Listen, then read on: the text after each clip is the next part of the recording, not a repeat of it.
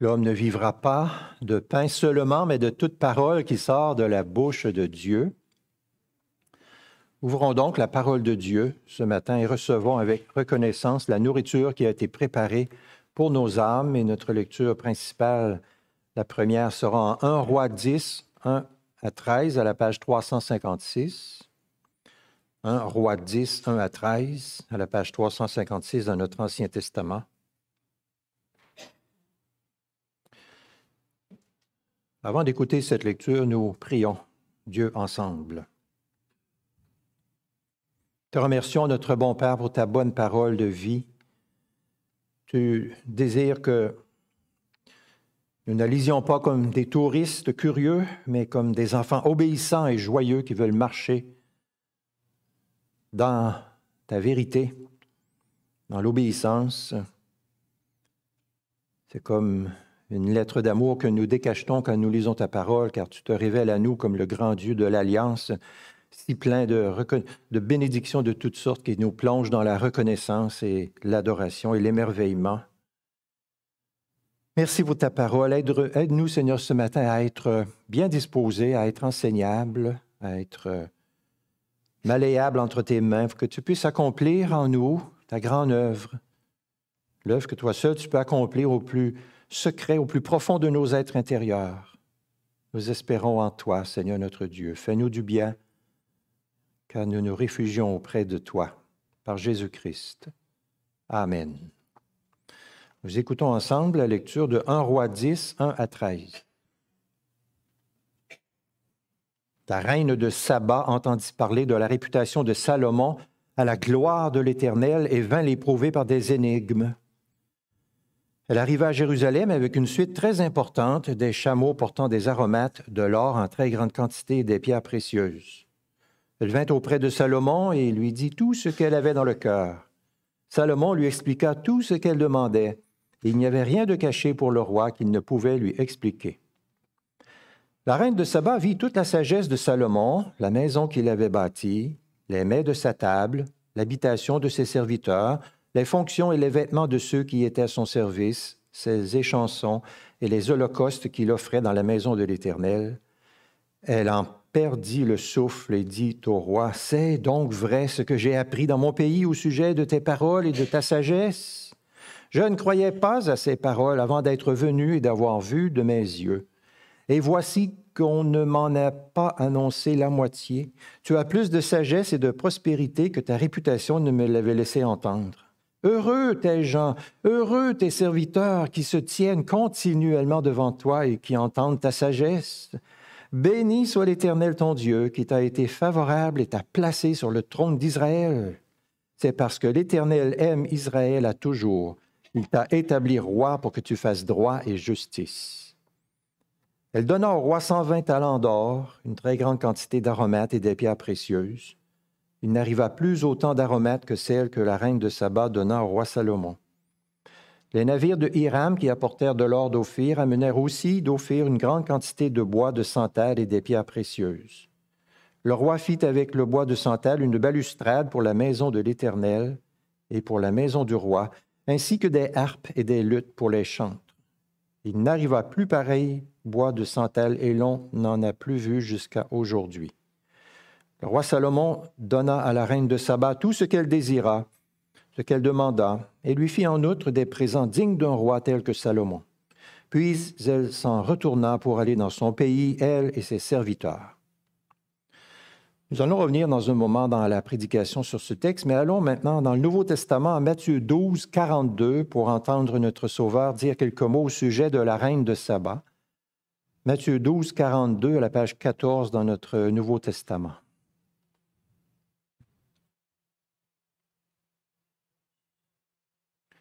Matthieu 12, 42, nous lisons.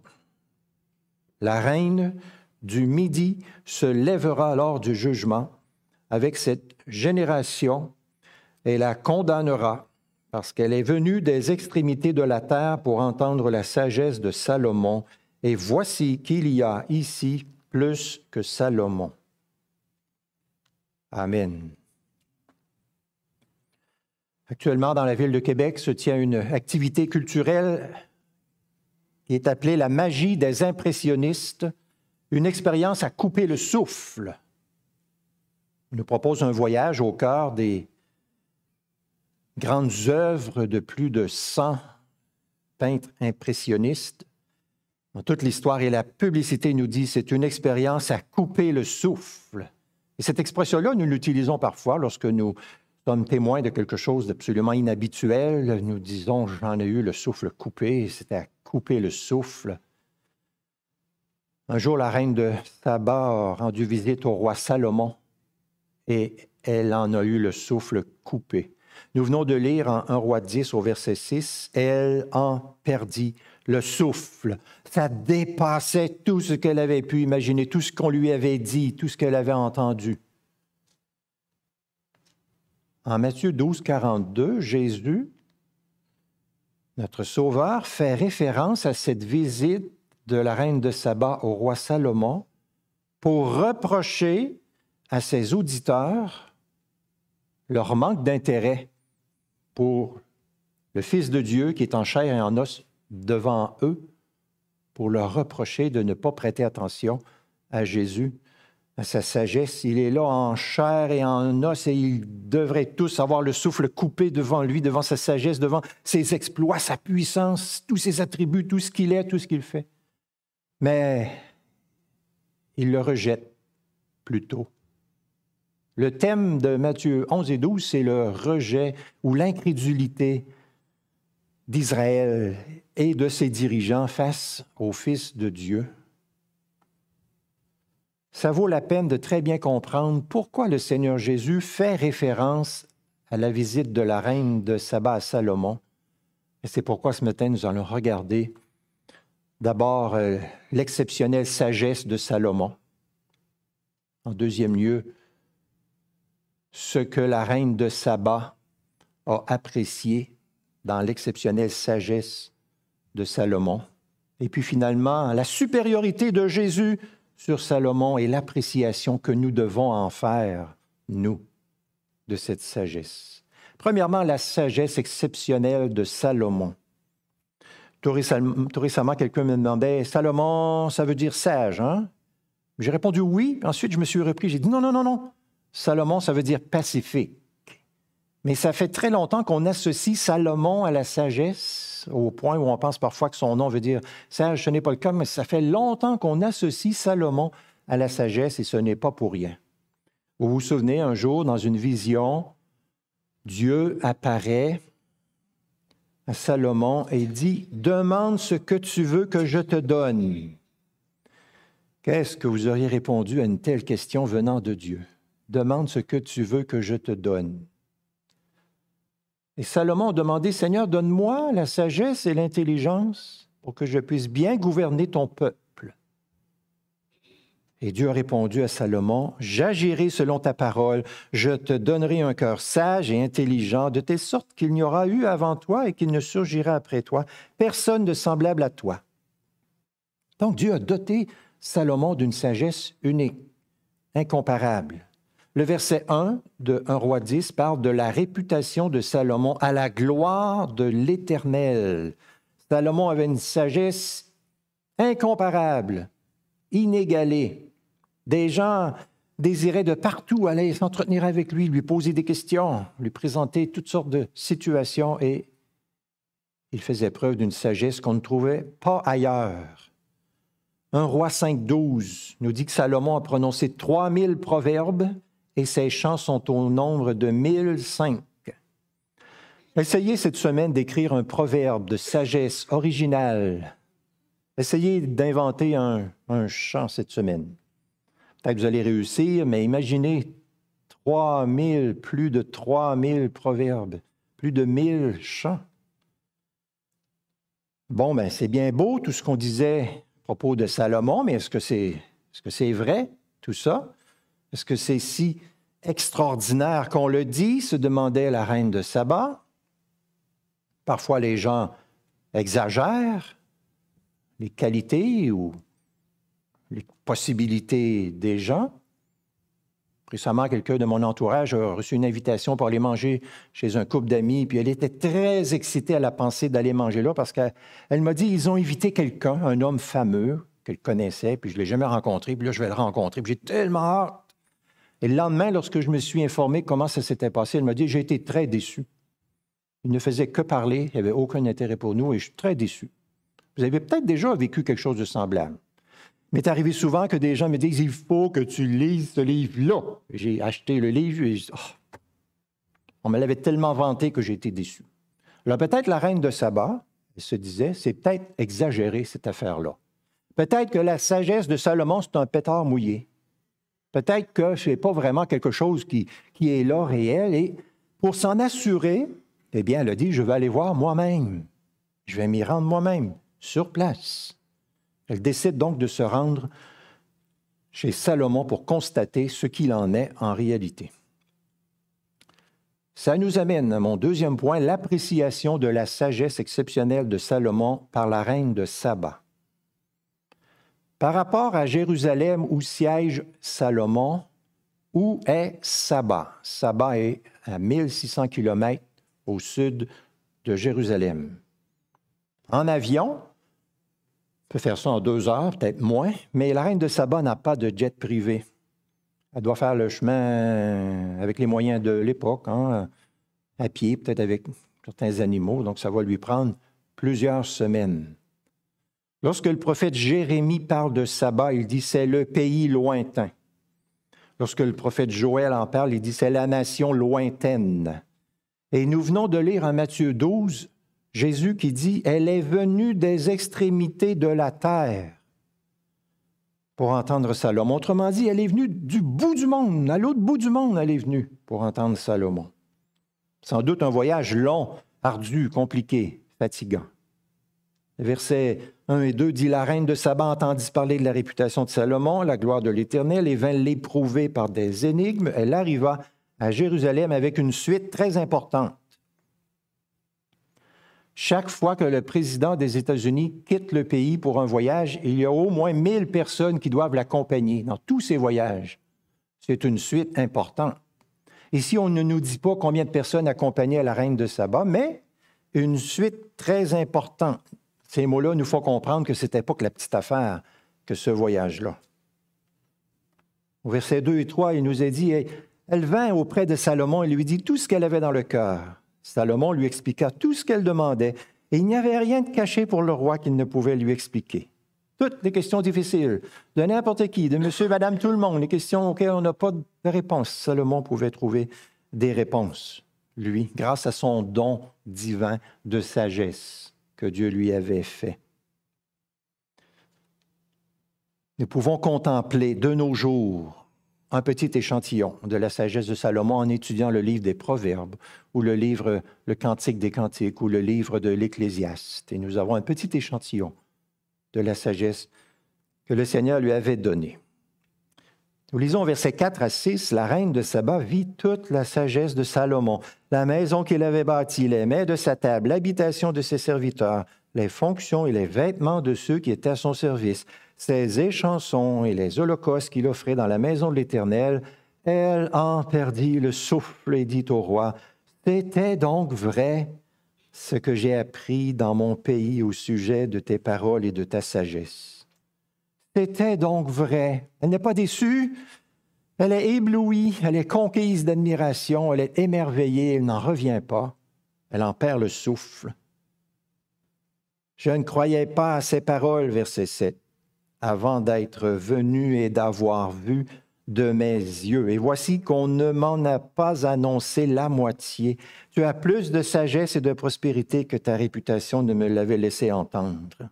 Ta réputation n'était pas surfaite, surestimée, exagérée. Au contraire, elle était sous-estimée. C'est bien plus grand, bien plus impressionnant que ce qu'on m'avait dit. Salomon est plus sage que les plus sages qu'elle avait dans son royaume. À elle, c'est inégalé, c'est incomparable, c'est du jamais vu. Elle en perd le souffle. Elle ne croyait pas au début. Je ne croyais pas. Elle est venue, elle a vu, Elle a entendu, puis elle a cru. C'était donc vrai. Il y a quelque chose de surnaturel dans cette sagesse-là. Et j'aimerais que vous notiez très soigneusement ce que la reine de Saba dit en 1 roi 10 au verset 8 et 9 que je vais relire. Heureux tes gens, heureux tes serviteurs qui se tiennent continuellement devant toi, qui entendent ta sagesse. Béni soit l'Éternel ton Dieu qui t'a été favorable et t'a placé sur le trône d'Israël. C'est parce que l'Éternel aime Israël à toujours qu'il t'a établi roi pour que tu fasses droit et justice. C'est très intéressant. Elle dit, c'est parce que l'Éternel aime Israël à toujours qu'il t'a établi roi pour que tu fasses droit et justice. La reine de Saba reconnaît que Salomon, c'est un cadeau de Dieu pour son peuple. C'est une marque d'amour pour son peuple. Dieu aime son peuple. C'est parce que l'Éternel aime Israël qu'il a donné à son peuple ce roi. autrement dit, la reine de Saba met le doigt sur tout le sens de la révélation de Dieu, c'est l'amour. C'est l'amour. Dieu révèle son amour. Dieu est amour. Il révèle son amour à l'égard de son peuple, le peuple de son alliance, pour le bénir. C'est par amour qu'il donne ce grand roi sage à son peuple. C'est un cadeau de son amour généreux et bienveillant pour son peuple qu'il aime. Et elle conclut, Heureux tes gens, heureux tes serviteurs qui se tiennent continuellement devant toi, qui entendent ta sagesse, béni soit l'Éternel ton Dieu qui t'a été favorable. Bien sûr, elle envie ce peuple richement béni et particulièrement ceux qui tous les jours entendent la sagesse de Salomon. Imaginez, vous avez une question complexe et vous avez quelqu'un vers qui aller qui peut résoudre les choses difficiles, les questions compliquées. Voilà. Elle envie ce peuple en quelque sorte. Elle bénit l'Éternel et elle dit, heureux sont ceux qui profitent de cette sagesse. Nous avons considéré premièrement la sagesse exceptionnelle de Salomon, en deuxième lieu l'appréciation de cette sagesse par la reine de Saba. Arrêtons-nous maintenant à la supériorité de Jésus sur Salomon et l'appréciation qu'il convient d'en avoir. Maintenant, nous allons à Matthieu 12, 42.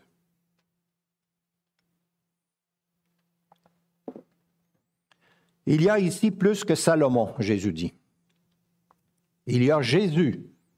Jésus est plus que Salomon. Jésus est supérieur à Salomon. De très loin supérieur. Dans les évangiles, nous lisons cette parole en Jean 7, 46. Jamais homme n'a parlé comme cet homme. Même pas Salomon n'a parlé comme Jésus.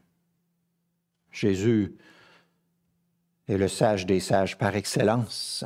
Salomon, à côté de Jésus, n'arrive pas à la cheville de Jésus. On pourrait dire, il est comme à la prématernelle, lui, comparé à Jésus.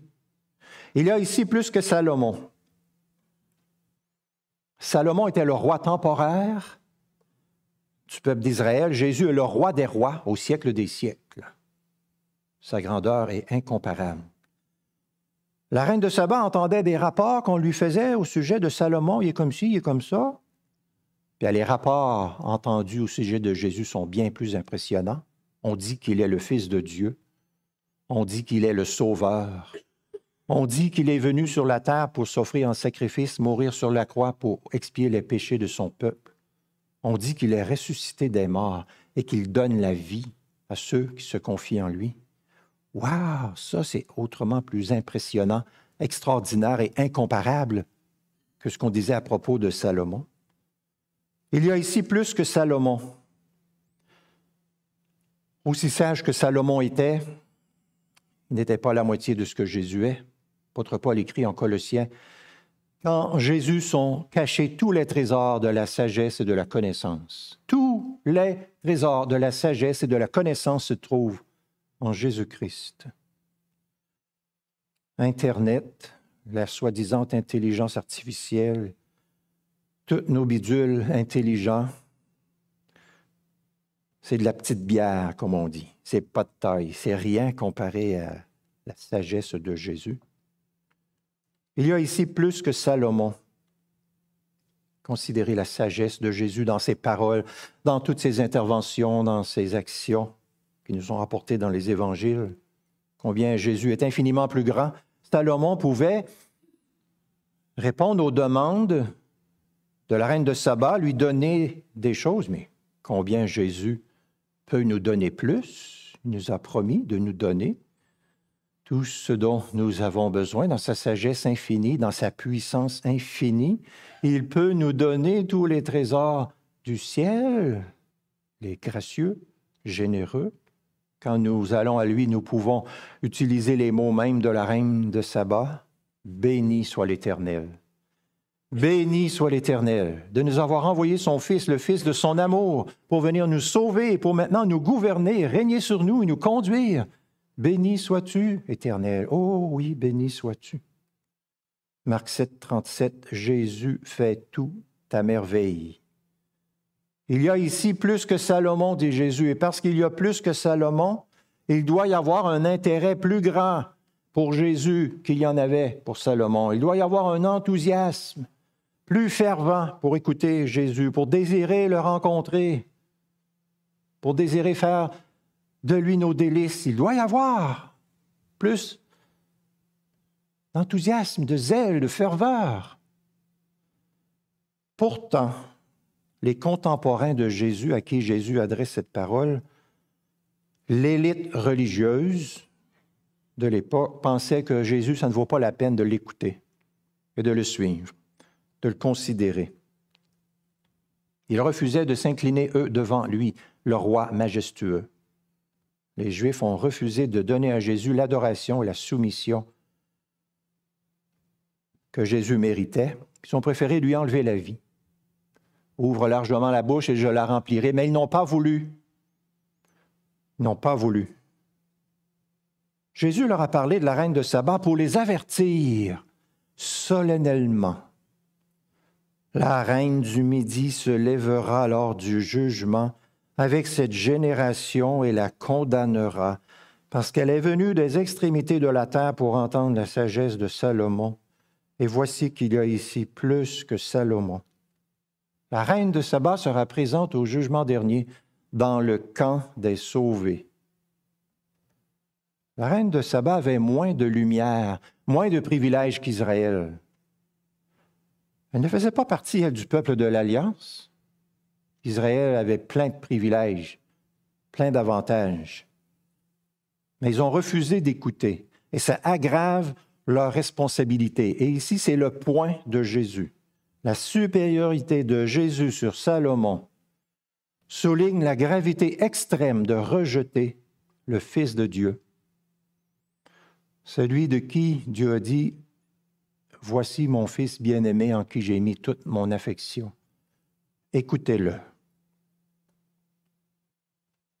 La reine de Saba est venue de très loin, des extrémités de la terre, de l'autre bout du monde. Les Juifs n'avaient pas besoin de faire une grande distance, les autres. Jésus était là, il est venu de loin, pour eux, avec eux, dans leur présence. Ils n'avaient pas à voyager, eux. Jésus dit en Matthieu 26, 55, J'étais tous les jours assis dans le temple. J'étais là, j'étais présent, j'étais à votre disposition.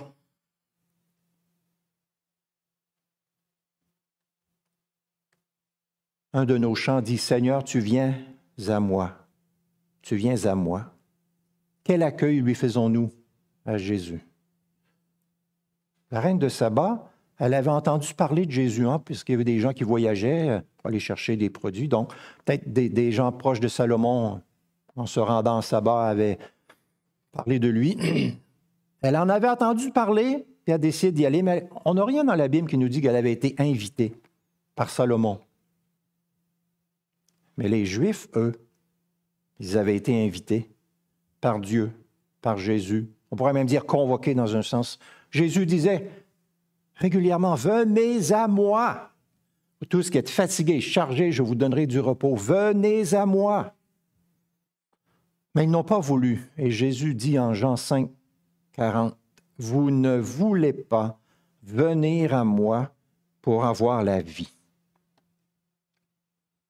Ils n'auront pas d'alibi lorsque le grand trop tard sera prononcé. Ils n'ont pas voulu.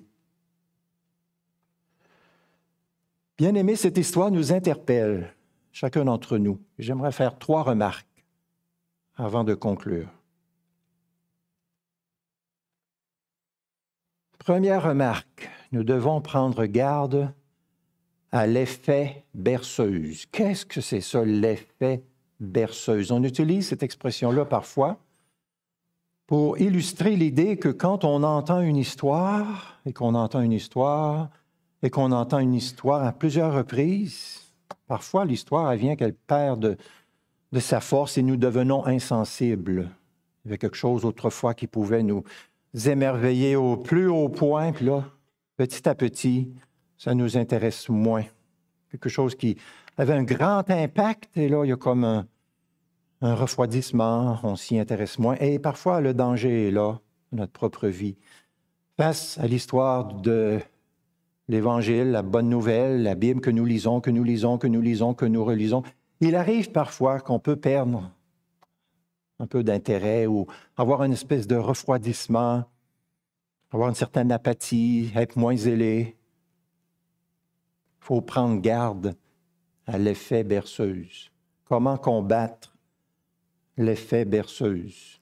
Je pense que le psaume 90, le verset 14, nous aide lorsque Moïse écrit Seigneur, rassasie-nous de ta bonté dès le matin, et nous serons joyeux et triomphants toutes nos journées. Dès le matin, dès le matin, si le peuple croyant rencontre Dieu dans une véritable méditation de sa parole et de ses promesses, et dans une véritable prière, c'est certain que Dieu va nous rassasier de sa bonté, de sa bienveillance. C'est certain que nous pourrons être joyeux et triomphants toute la journée et vivre dans ce saint enthousiasme pour le Seigneur. Deuxième remarque, nous devons prendre garde à notre tendance à nous intéresser plus à des futilités qu'au Seigneur Jésus. La technologie d'aujourd'hui sollicite constamment notre attention et l'éparpille dans toutes les directions. Internet nous donne un formidable accès à énormément de connaissances. Et ça peut être très bon, positif et utile et servir à la gloire de Dieu et au royaume de Dieu. Mais pour beaucoup de personnes, cet accès constant à toutes les informations cause du dommage dans leur vie spirituelle. Les réseaux sociaux nous incitent à toujours vouloir savoir qu'est-ce qui se passe partout. Tel spectacle est un incontournable. Vraiment. Je ne pourrais pas vivre si je ne vais pas voir ce spectacle-là. C'est notre relation avec Dieu qui doit être un incontournable. Ne manquez rien des nouvelles. Ah oui? C'est si grave que ça. Si je manque une nouvelle, je vais périr éternellement en enfer. C'est exagéré. Tout ce que vous devez savoir sur. On n'a pas besoin de toujours tout savoir sur tout. Dans un grand discours qu'il a donné à l'université Harvard il y a plusieurs années, Alexandre Solzhenitsyn dit ceci. Tout le monde a le droit de tout savoir, c'est un slogan mensonger pour un siècle de mensonges. Bien au-dessus de ce droit, il y en a un autre que nous avons perdu aujourd'hui. Le droit qu'a l'homme de ne pas savoir, de ne pas encombrer son âme créée par Dieu avec des ragots, des bavardages, des futilités. Les gens dont la vie est bien remplie et qui travaillent n'ont aucun besoin de ce flot pléthorique d'informations abrutissantes. Il a raison, par la force du Saint-Esprit, remplaçons la pulsion malsaine qui nous pousse à tout le temps vouloir tout savoir sur tout, par cette priorité que nous devons accorder à notre Sauveur. Jésus a dit, en parlant de Marie, qui avait choisi de s'asseoir à ses pieds pour l'écouter, Marie a choisi la bonne part, la seule chose qui était nécessaire, c'était d'écouter le Seigneur. Assurons-nous d'écouter le Seigneur en priorité. Troisième et dernière remarque, soyons prêts à payer le prix pour mieux suivre notre grand Sauveur, qui est beaucoup plus impressionnant, sage que Salomon. Soyons prêts à payer le prix. Si nous estimons sa personne à sa juste valeur, nous allons être prêts à opérer dans notre vie quotidienne les changements qui doivent se faire pour euh, réorganiser ou réajuster notre temps, la gérance de notre vie, de sorte que nous pourrons lui donner toute notre attention et le servir. Que sommes-nous prêts à faire pour marcher de mieux en mieux dans la vérité qui est en Jésus? Jésus est digne de tout recevoir de nous. On ne peut pas l'enrichir, on ne peut pas augmenter son compte de banque à Jésus en lui donnant ceci ou cela. Non, non, non. Qui peut lui donner quelque chose? Il a tout. Tout ce que nous sommes, c'est par lui, dit l'apôtre Paul, mais c'est aussi pour lui. Pour lui, ce que nous sommes, ce que nous avons, c'est pour lui. Donc, nous voulons le servir avec tout ce que nous sommes, tout ce que nous avons. Il est royalement digne d'être servi plus que quiconque. Et en plus, comme c'était le cas pour les, serviteurs de Salomon, mais ça nous rend tellement heureux d'être au service d'un roi si, si majestueux, si grand. Nous honorons la sagesse de Jésus en l'écoutant et en lui faisant confiance pour tout, pour tout ce qu'il accomplit, même ce qu'il est en train présentement d'accomplir dans notre vie. Nous l'honorons en lui faisant confiance, en nous remettant entre ses bonnes mains, sans nous plaindre, sans douter. Quiconque met sa confiance en Jésus pourra donner le même genre, disons, de témoignage que la reine de Saba a donné de Salomon, mais avec une énergie bien plus grande.